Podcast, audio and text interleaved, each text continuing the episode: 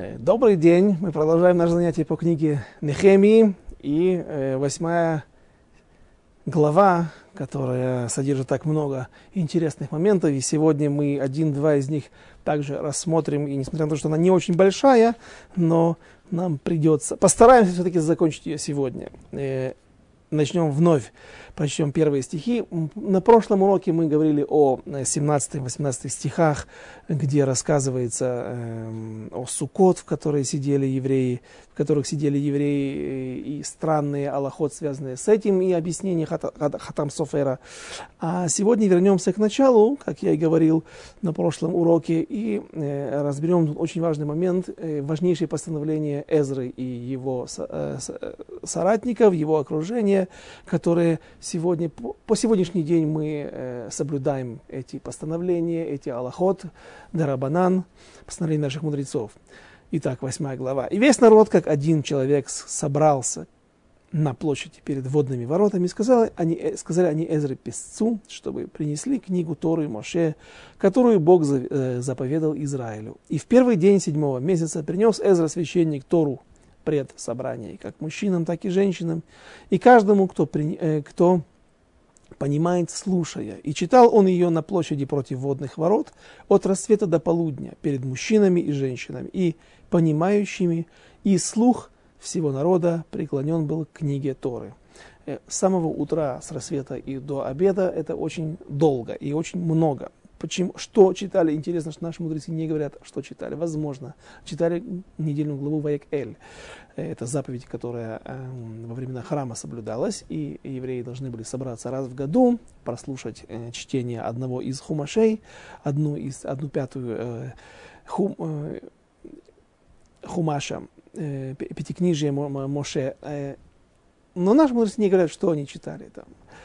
Но в любом случае, если, если мы скажем, что предположим, что только недельную главу Ваякеля, почему так долго? 5-6 часов с утра и до обеда. Эм, и э, наши мудрецы говорят такую вещь, что люди не понимали, евреи не понимали иврита, не понимали святого языка. То новое поколение, которое родилось в Вавилонии, в Персии, родилось за кордоном, за границей, э, в изгнании, оно уже, эти, эти, эти ребята, эти, эта молодежь, они не понимали или плохо говорили на святом языке, и, эм, соответственно, э, требовалось, им требовался перевод. И с, тех, с того момента и пошел обычай, и был введен, э, а, введена Аллаха, закон, по которому нужно читать с Тургеманом. Тургеман это переводчик, или Метаргеман переводчик, и читался параллельный э, перевод с э, иврита на арамейский язык. По-видимому, все те языки, которые были приобретены э, в, в Персидской империи, они ну, это не персидский точно, арамейский, это э, семитская группа языков. Но вот, э, по-видимому, был как международный избран, э, как я слышал, как-то о огромной украинской диаспоре в Канаде, что там э, много и, и других восточноевропейских народов, которые эмигрировали в начале 20 века, во время большой миграции знаменитой в США и в Канаду. Так вот там международный, вот среди вот поляков, хорватов и, и русских, язык общения между группами этих был принят украинский, потому что их там больше всех, пару миллионов было. Так вот здесь, по-видимому, был язык, который знали все, был язык такой эм, для общего понимания, для общего общения, наследие, может быть, даже это Вавилонской империи, а именно арамит. И, и э, Эзра ввел постановление, по которому Хазан, э, не Хазан, а э, Сойфер, Балькоре, простите, человек, который читает Тору, он не имеет права читать больше одного стиха. Когда прочитал он на святом языке Тору, после этого стоя, стоя, стоя, стоявший рядом с ним Метургиман, он переводил народу это на арамейский язык.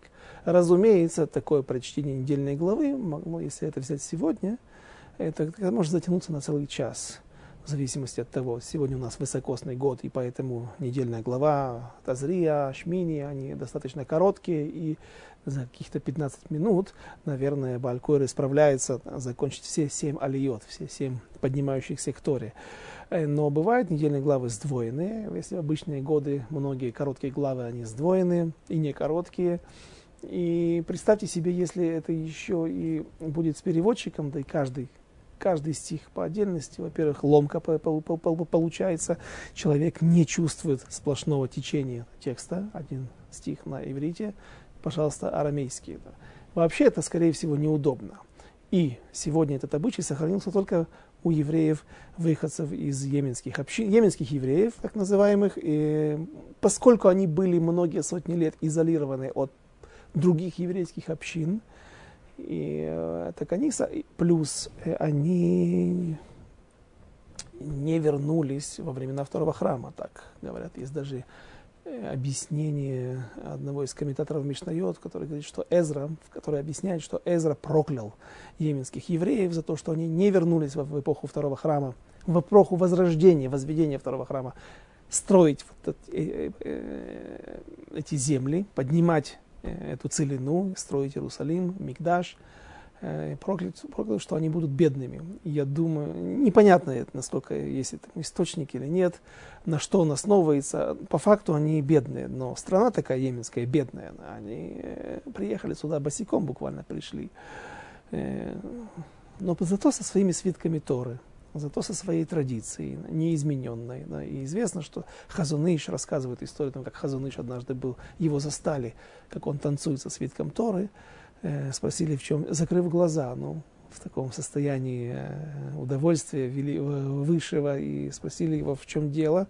Он сказал, ко мне пришли йеменские, перевели сейчас йеменские, группы йеменских евреев, которые начали также после образования государства Израиль в 1948 году группами большими, малыми перебираться через всю Аравийскую пустыню э, и пытаться дойти до, добраться до Святой Земли, государства Израиля. И вот ко мне привели такую группу, и у них был свой свиток Торы. Я проверил основные места, и я убедился в том, что нет никакого отличия от наших сифрей Тора ашкенадских. Есть известно на одну букву отличия, но не эта тема наша сегодняшняя. Так вот, э, йеменский еврей отличается очень-очень своей самобытной и не, неизмененной под влиянием других еврейских течений и общин своей культурой и, главным образом, Аллахот. И вот э, у них, в частности, и у единственных, у кого сохранилось это, этот, сохранился этот обычай, когда есть турги, турджиман, э, все буквы святого языка принимают дагеш – Сегодня мы не знаем у большинства просто, как произносить эту букву. Только тав, сав у ашкеназим выделяется. Э, еще кое-что, например, буква гимель, а йеменские евреи произносят как джимель, как джи. Баре при Джофен, именно Джофен, потому что они не, не Джафен, они не говорят Гафен. У них камац читается как Ой читается как О. То есть холем они не произносят как Адо ной, а не, ну, они, а, не адой, как и ашкеназские евреи, адо говорят. Очень похоже, ближе к ашкеназим. Да. Э, и пейсы их известные, как у, как у хасидов, которые они называют симоним. Не симоним, а симоним.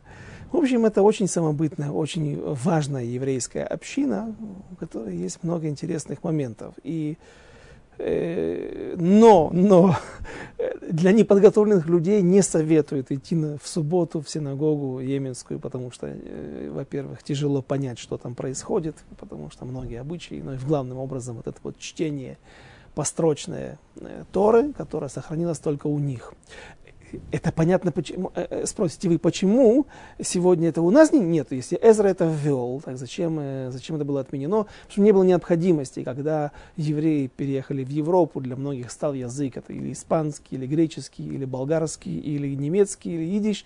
То есть в зависимости от того места, где они проживали, для них язык той страны становился родным, как для американских евреев сегодня английский. Соответственно, нет никакого смысла в арамейском языке.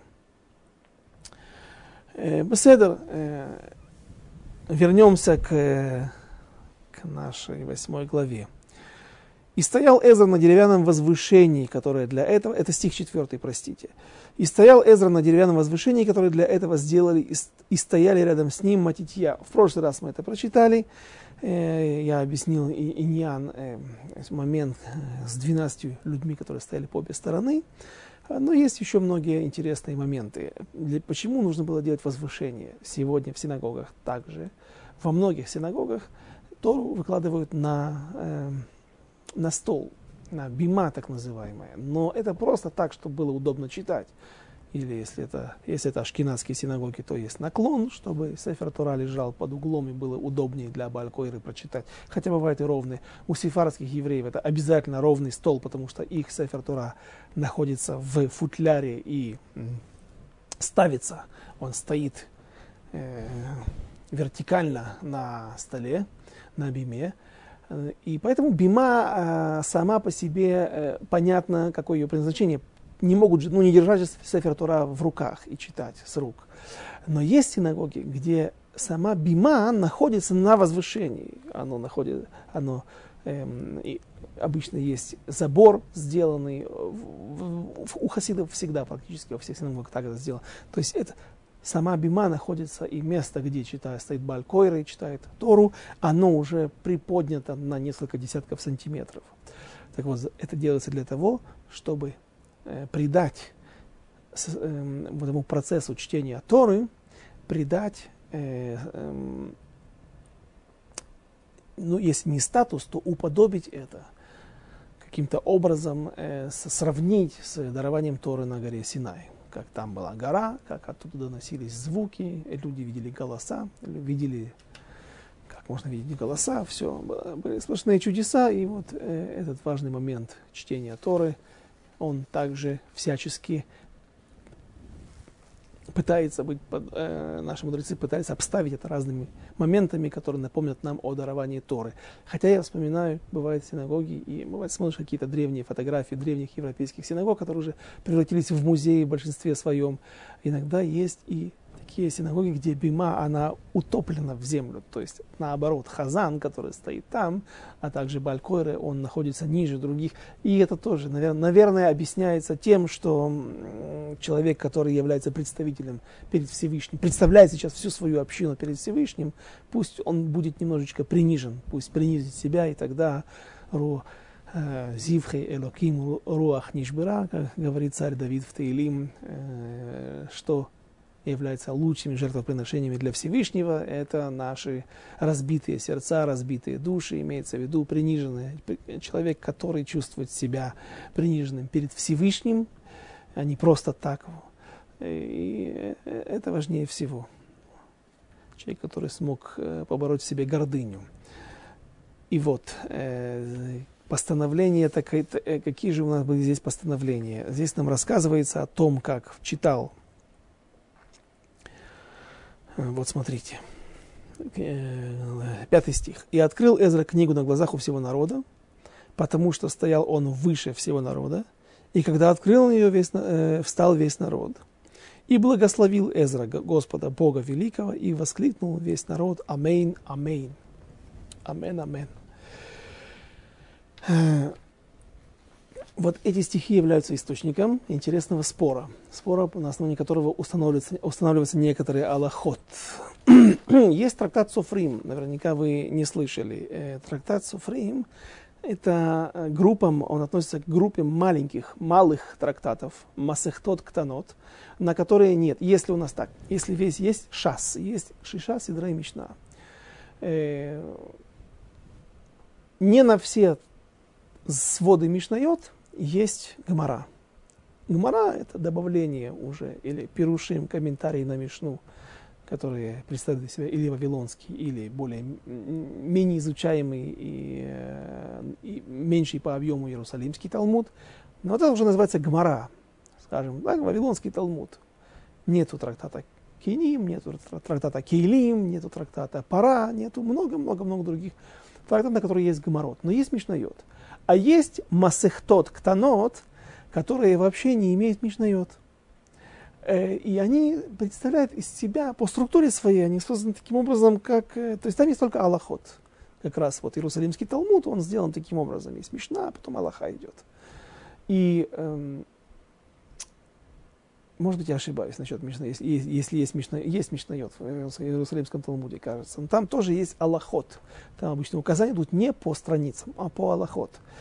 И вот эти малые масыхтот, э, трактат Софрим, трактат Дерех Эрец, трактат Гирим, трактат Кутим, трактат Кала, э, они собраны, обычно их можно найти в конце, если обычное издание Вавилонского Талмуда, в конце Аводазара, один из больших и стандартных трактатов Вавилонского Талмуда, вот там в конце приводятся все эти Масехтот Ктанот, у Равхайм Каневского есть на, на, на все эти книги малые, э, очень обширные комментарии.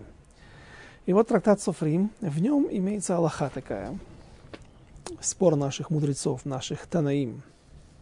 Один Тана говорит так, это глава 13, Аллаха 8. Как нужно правильно читать Тору? Какой процесс чтения Торы? Открывает, э, выносят Тору из Ковчега Завета, из Арона Койдыш, выносят Тору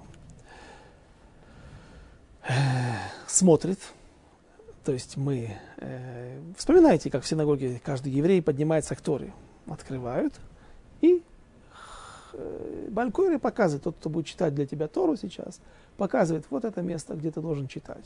Еврей смотрит, что мы потом делаем? Закрываем и благословляем. Посмотрите, какой процесс э, всего этого описан в какой спор есть э, между Танаим в трактате Суфрим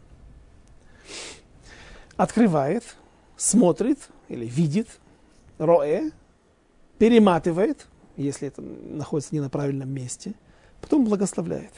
Другой Тана спорит с этим мнением, говорит, открывает, видит, благословляет. Э, перематывает, имеется в виду, не перематывает на правильное место, а открыл и Оказалось, что в твоей, в твоей синагоге Габай не Еки. в Кириацефере очень интересно, есть такое, такая прослойка общества у нас, или, или по происхождению евреи из Европы, Еким, ну, многие уже израильтяне, они тоже потомки Еким, да, это выходцы из Германии, сегодня это в основном все английские, все швейцарские евреи, голландские евреи, все они обязательно Еким. Э, Ейк от слова джак, пиджак, да, джак, э, они ходили, первые, кто из евреев стал ходить в коротких пиджаках, таких презрительно так называли, такую кличку придумали им польские и другие евреи, которые ходили в штрайманах, в сюртуках, в длинных халатах, как это водилось и у их предков. Вот, як, э, э, они известны своей педантичностью, приобретенной от немецкого народа, который невероятно педантичен. И в основном все, все, все габаи, я обратил внимание, все те служки или старосты синагоги, они именно даже уже став частью литовского движения, они всегда получать вот эти вот должности, почему быть главой синагоги, а, администратором. Не тот, кто решает все, а тот, кто просто всем управляет и все подготавливает. Потому что такой человек, у них заложено внутри, это, это, это, это, это, это наследственное не в состоянии опоздать, не в состоянии, чтобы свет вдруг выключился в синагоге раньше, чем закончилась молитва. Э, ну, экономят электроэнергию, ставят шаун шаббат, ставят таймер специальный. Да, ну, или, или, или вдруг кондиционер вырубило посередине лекции, да, какой-нибудь, какой-нибудь большой Рош который приедет, выключился. Эм, вот, для, э, вот эти люди идеально подходят к этой должности, они всегда. И Аллахот тоже, специалисты в Аллахот, потому что у них все голова устроена вот таким образом, чтобы все разложить. Да, все, все разложить по полочкам. Так вот, э, человек приходит в синагогу, открывает э, э, для, для чтения, Балькойры пришел, подготовился, а вдруг, оказывается, не перемотали такого сегодня практически быть не может. Каждый нормальный габай вечером, ночью приходит со своим помощником или зовет какого-то авреха, другого, кто там сидит, учится. Давай ты держи, а я буду, если это ашкенадский сефертура, я буду перематывать на нужное место, где завтра будем мы читать, или если это недельная глава, или же если это дополнительный сефертура, который должны вынять сейчас из Арона Койдыш и читать, например, Парашат Хор или Парашат Пара. Это отдельный отрывок в отдельной недельной главе, который нужно именно на том месте открыть. Так, о чем же говорится здесь? Перематывает. Перематывает имеется в виду. Слово перематывает имеется в виду здесь. Я так перевел. Эм, мегальгель имеется в виду открывает для общего просмотра. И э, получается, что у нас здесь есть спор, какой порядок во время поднятия к Торе или чтения Торы, алия Тора.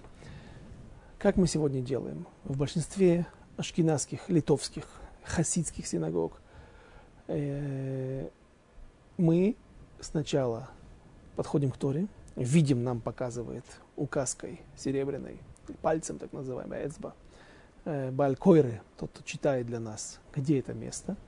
Мы благословляем. Что после этого? Читаем. Что после этого, когда закончили недельную главу читать?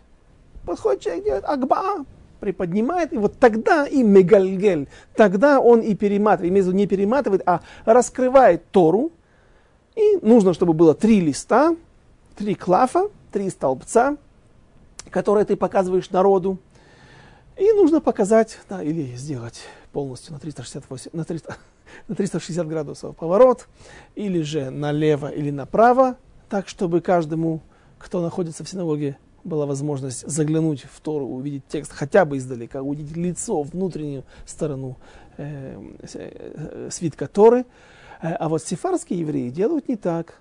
Я слышал, что и в Хабаде делают не так. Сначала подходит человек, произносит, видит, произносит благословение, а тут же в начале чтения Торы ее поднимает, я уже показываю таким образом, потому что сефардскую Тору, ее очень, свиток Торы, она очень массивная из-за футляра, в котором она находится, деревянным и инкрустированным серебром, иногда и золотом. Невероятно красивое зрелище. Так человек просто берет ее вот, вот таким образом, приоткрывает, вот, к вам а сторона развернутая, вот такая остается, да, и показывает народу, приподнимаем.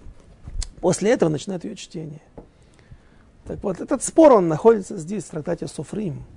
И на первый взгляд, сефардские общины, или там, общины Хабада, где так, такой закон, вот они как раз их источник из, из, из, из этого Масеха Софрим.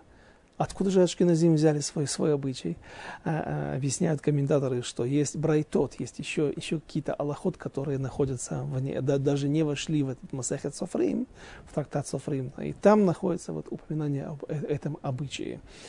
Э, теперь, э, есть проблема, есть проблема, что э, когда мы Тору нужно закрыть, с другой стороны, это Тирха де Цибура, это даже не иврит, а это арамейский язык, э, который в переводе на русский означает, что это утруждение для, это задержка времени, и это является, это утруждает всех людей, которые здесь находятся. Эм, то есть мы сейчас, перед тем, как благословляем, закрываем Сефер Тора, благословение на чтение Торы перед в начале э, Алии, и когда мы откроем, то софер может какой-то, э, извините, э, Балькойре, он может ошибиться, он может какие-то мгновения уйдут на то, чтобы секунды, на то, чтобы найти то место, откуда он должен читать. Так вот, посмотрите, как наше время ценит, ценят наши, ценили наши мудрецы и как э, Тора ценит это. Ну, там полминуты. Ну, ну, люди уже пришли. Сегодня куда? Суббота, куда спешить? Пришли послушать Тору Всевышнего, послушать чтение, э, получить удовольствие от, от молитвы, вознести молитву Всевышнему. Мы не спешим, полминуты, полминуты это время. И общество, община не должна терять его. Так вот, ну, если ашкенадский сефер Тора, он легко его открыть вновь, да, его можно легко открыть, закрыть, то есть, э, так мы так делаем. А Сфарадим по этой же причине. Видите, у них тяжелее открывается и закрывается, поэтому они вначале вот это делают, приподнимают, закрывают, открывают, а только потом начинают читать.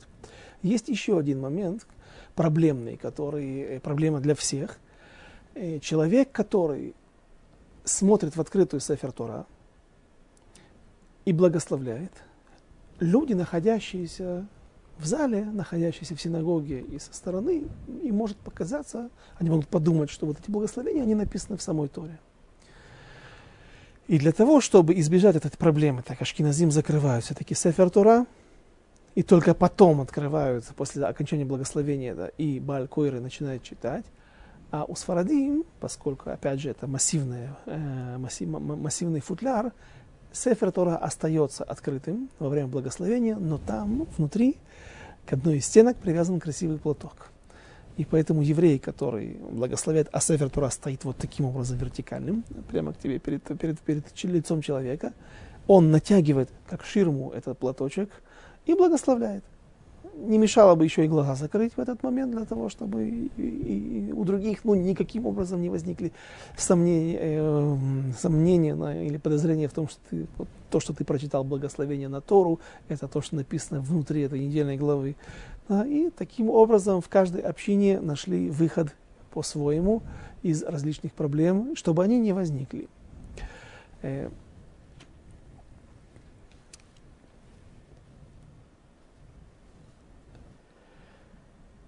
Есть еще интересная Аллаха. Э, или, скажем так, не Аллаха, а постановление наших мудрецов эпохи Эзры. Вот тогда был введен первый перевод Торы.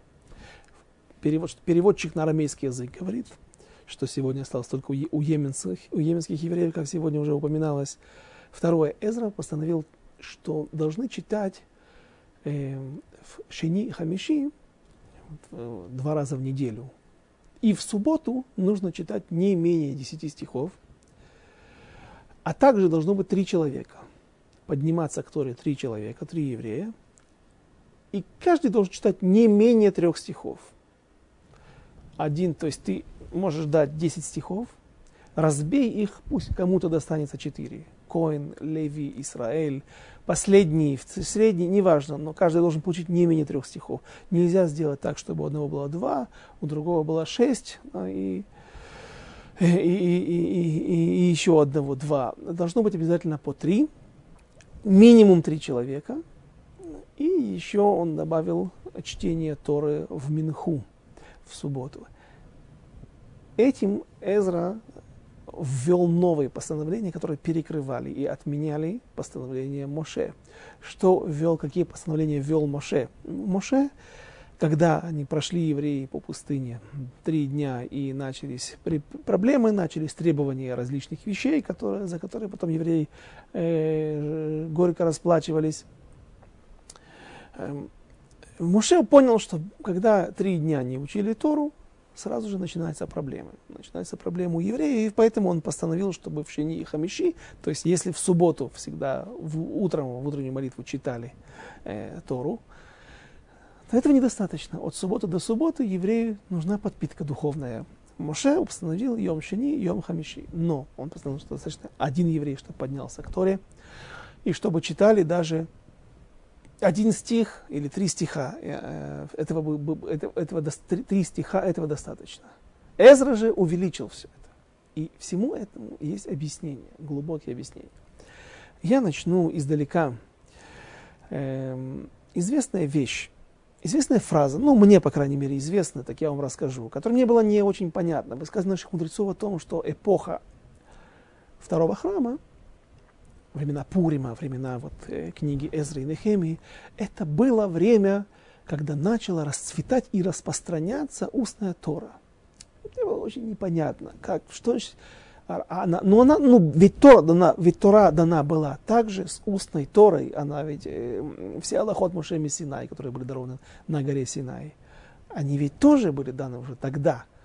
Почему же тогда мы называем ее до, вплоть до эпохи второго храма, называем эту эпоху эпохой письменной Торы под э, как бы, таким названием центральным, а теперь начинается расцвет, распространение устной Торы. Так она и раньше была, она, раньше ее тоже знали и изучали. Так вот здесь вот не помешает небольшой ликбез. Э, есть несколько этапов развития устной Торы. И Рамбам подробно нам объясняет в предисловии на Мишнайот, как раз на Шас, который сегодня также упоминали, что оказывается вот, многих споров, их просто не было. Многих споров, например, Вавилонский Талмуд, как он составлен. Это в большинстве своем споры разных мудрецов. Танаим, Мишнайот, Амураим, это Гмара. Э, откуда, откуда взялись эти... Вот я много лет учился в Койлере и всегда думал, может быть, это утерянные. Так действительно считает Райвет, извечный оппонент э, Рамбама, он говорит, что были какие-то вещи утеряны, какие-то законы э, забыты или подзабыты. И наши мудрецы путем пильпуля, путем логических изысканий, вычислений жестких, построены на массе правил. А, и, вот внутри этих правил и посредством их, и они постепенно выводят ту истину, которую мы немножечко э, забыли ее, или да, немножечко понимание ее ослабло у нас. Э, Рамбам называет это мнение неправильным, и он утверждает, что этих споров просто не было. Многих вещей в них не было необходимости. Как, например, сегодня электричество. Появилось электричество, и его в те времена не было. Так что теперь можно ездить на машине, как утверждают реформисты, или же зажигать э, электричество, а огонь, да, понятно, вот, варка запрещена. Это, а вот по мнению Хазаныша, спиральная лампа, в которой есть спираль, сегодня уже практически нет нигде у нас здесь, везде или леды, или флуоресценты, да, но вот так в, те, в те времена еще, когда была спиральная, были спиральные лампы, человек, включая в субботу спираль, такую, зажигает такую лампу, что он делает? Ну, прежде всего он сос, нарушает закон Аллахот строительства, боне, потому что он замыкает цепь, это еще, может быть, многие с этим согласятся. А вот дальше Хазуныш говорит новаторскую вещь, совершенно сногсшибательную. Он говорит, что спираль, это поскольку она накаляется, и после ее выключения она, что с ней происходило в это время, когда она была под напряжением и светилась, она была раскаленная, она раскалялась и расширялась, ее кристаллическая решетка. Соответственно, когда мы выключили подачу тока, прекратили подачу тока на эту спираль, она с, съежилась, она сократилась, и сократилась кристаллическая решетка. А вот кристаллическая решетка после таких процессов, она становится крепче. Это называется процесс закалки, то, что делают обычно какими-то болванками, какими-то э, произведенными стальными э, элементами, которые опускают в воду. И она становится лучше. Он говорит, это варка. Ну как же варка? Варка мы понимаем заварить чай, сварить суп – утверждает Хазаныш, ну, в общем, так наши мудрецы говорят, и, все комментаторы решения так объясняют, что варка – это когда мы оказали позитивное, положительное изменение в каком-то веществе посредством воздействия, э, посредством термического воздействия.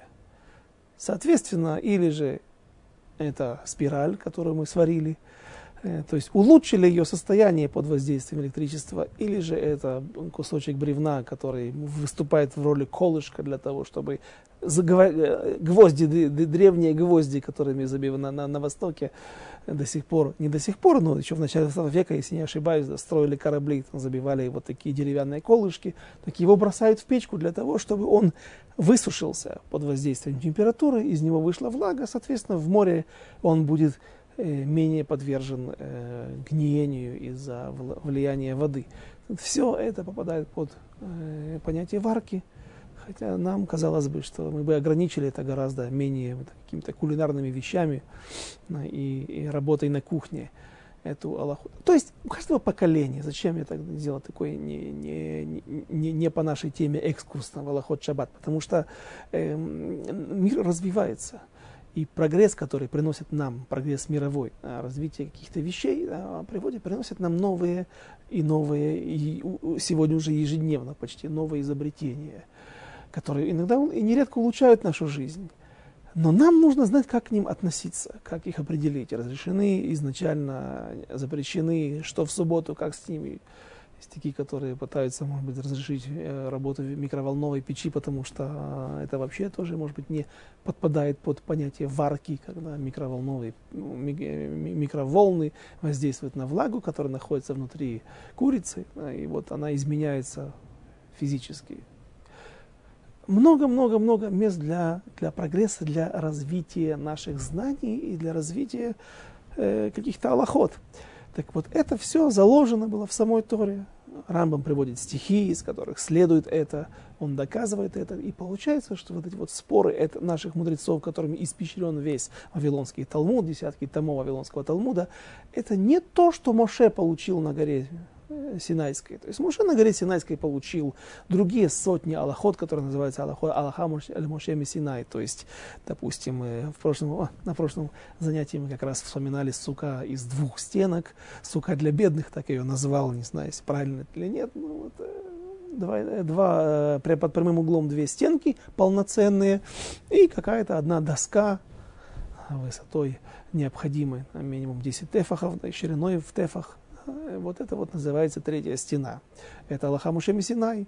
Есть спор по поводу Мовитянка, то, что моавитянам, разреш... моавитянам не разрешается заходить в народ Израиля, а моавитянке, да, разрешается, женщинам Моава и Амонам, Амонам, на них не распространяется запрет прохождения Гиюра, и вхождение в народ Израиля, это тоже Аллаха Синай. И таких еще, вот это Аллаха, это то, что, та часть устной Торы, которую получили на горе Синай. А что с другими? Что вот с многими спорами? Это та заложенная часть развития Торы – которая началась как раз вот в этот период после Эзры, во времена Эзры, после того, как евреи вернулись и возвели второй храм. И вот как раз мы этим занимаемся. И вот это объясняет ту разницу между Мошера Бейну, между его эпохой его временем вплоть до разрушения первого храма и новой эпохой от Эзры и до наших дней. Дело в том, что э, вся жизнь Моше или все его постановления, они Эм, что, что, что важно было для Моше? Он увидел, есть проблема. Евреи не слушают Тору несколько дней, начинают совершать преступления, начинают хотеть того, чего хотеть не надо. Хорошо, сделали Тору. Но, например, сегодня, в те времена евреи все понимали Тору. А времена Эзры уже не понимали. Есть ли смысл какой-то в слушании, прислушивании, прислушиваться к словам Торы, которую ты не понимаешь, которую читают на святом языке, на том языке, который ты не понимаешь? Наши мудрецы интересные притчи приводят, в пример, пример в, в Мидраше. Э, они говорят так, вот э, один э, король, один царь дал своим подопечным дырявые ведра, фактически друшлаки, и послал их за водой на реку. Говорит, начерпайте мне этими ведрами воду.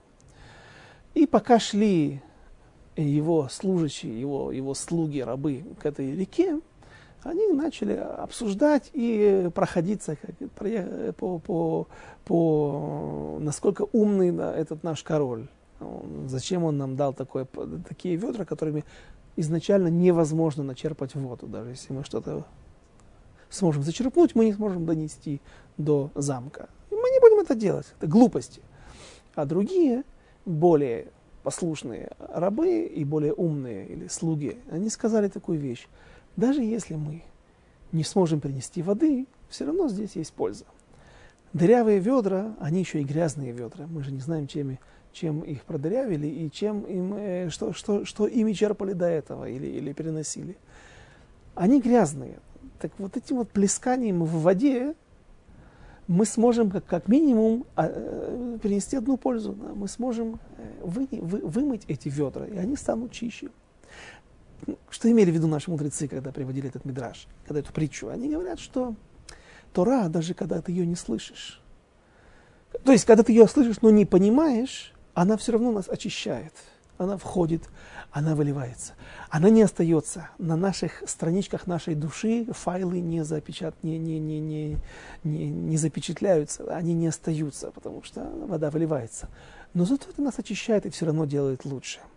И если, может быть, во времена первого храма люди были настолько богобоязненными, что даже такое состояние им подходило, хотя почему у них было лучшее состояние, они не были дыря, дырявые, они, они понимали, когда читали Тору, она не только очищала их, она еще и оставалась у них. То в наше время, когда э, мы уже есть, с такими ведрами во времена Эзры уже работать нельзя было. Поэтому Эзра вводит новые постановления. Вот посмотрите, Моше ввел чтение Торы но не ввел перевод переводчика. Эзра вводит Тургемана, переводчика. Почему? Теперь наступает новое время, новый этап развития Торы, устной Торы. И если мы не понимаем, что в Торе написано, это не имеет почти никакого смысла, оно не влияет на нас. Поэтому нам нужен смысл, мы должны понимать, мы должны знать перевод, мы должны знать, о чем говорится.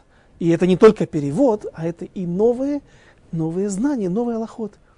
И вот теперь мы понимаем, что письменная Тора, она, в принципе, похожа на, опять же, приведем другую, другой пример. Человек приходит и открывает книгу, очень толстую, массивную книгу, большую по объему, открывает содержание, прочитывает все содержание и говорит, ну, в общем-то, я знакомился с книгой.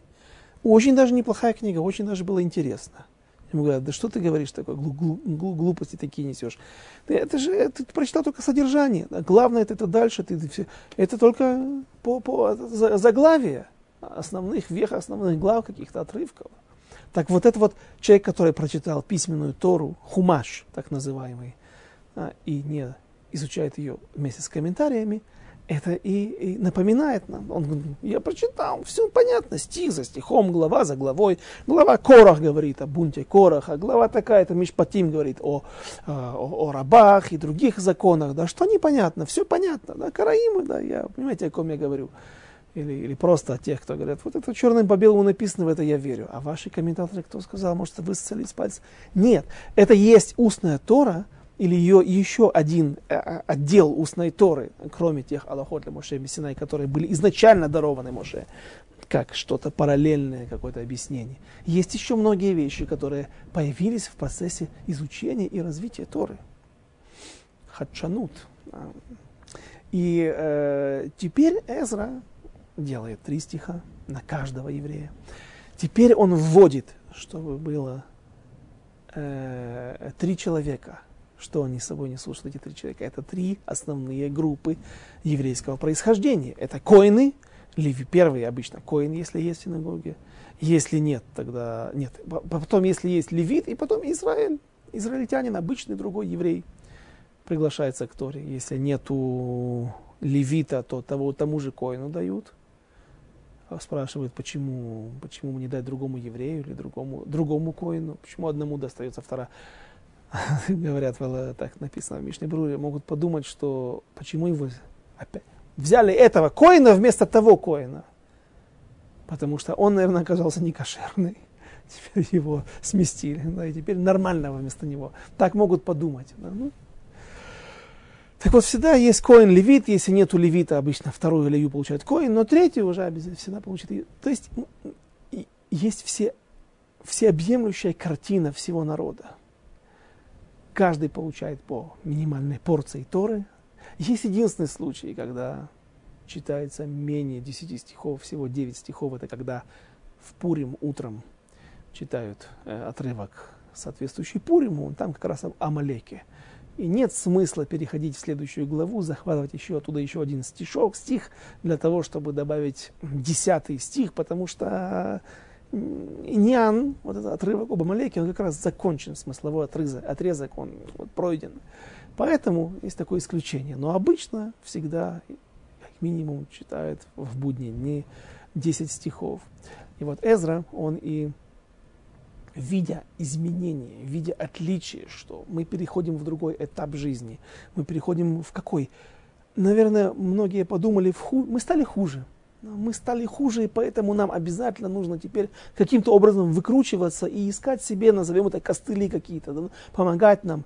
Здесь добавили, там добавили, Сидур придумал, как мы говорили, да, Эзра придумал э, и создал вместе с Аншейкнес так туда Сидур, молитвенник для того, чтобы евреям было легче молиться. Но это не совсем так. Он, он делал необходимые приборы, необходимые пос, какие, каких-то посредников создавал, которые, которые помогут нам э, делать какие-то патенты, да, которые помогут нам адаптироваться к новому духу нового времени, и он не только не хуже, а даже и в чем-то лучше. То есть Эзра вводит постановление не просто так, для облегчения из-за нашего ухудшения – а он придумывает новые патенты, патенты для того, чтобы адаптировать нас к новому духу, новой эпохи.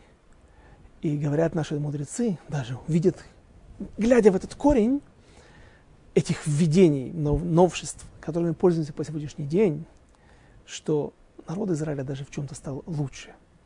И вот о сущности этих постановлений, о этих нововведениях, которые частично мы разобрали сейчас, мы поговорим в следующий раз. Спасибо за внимание. До свидания. До следующих встреч.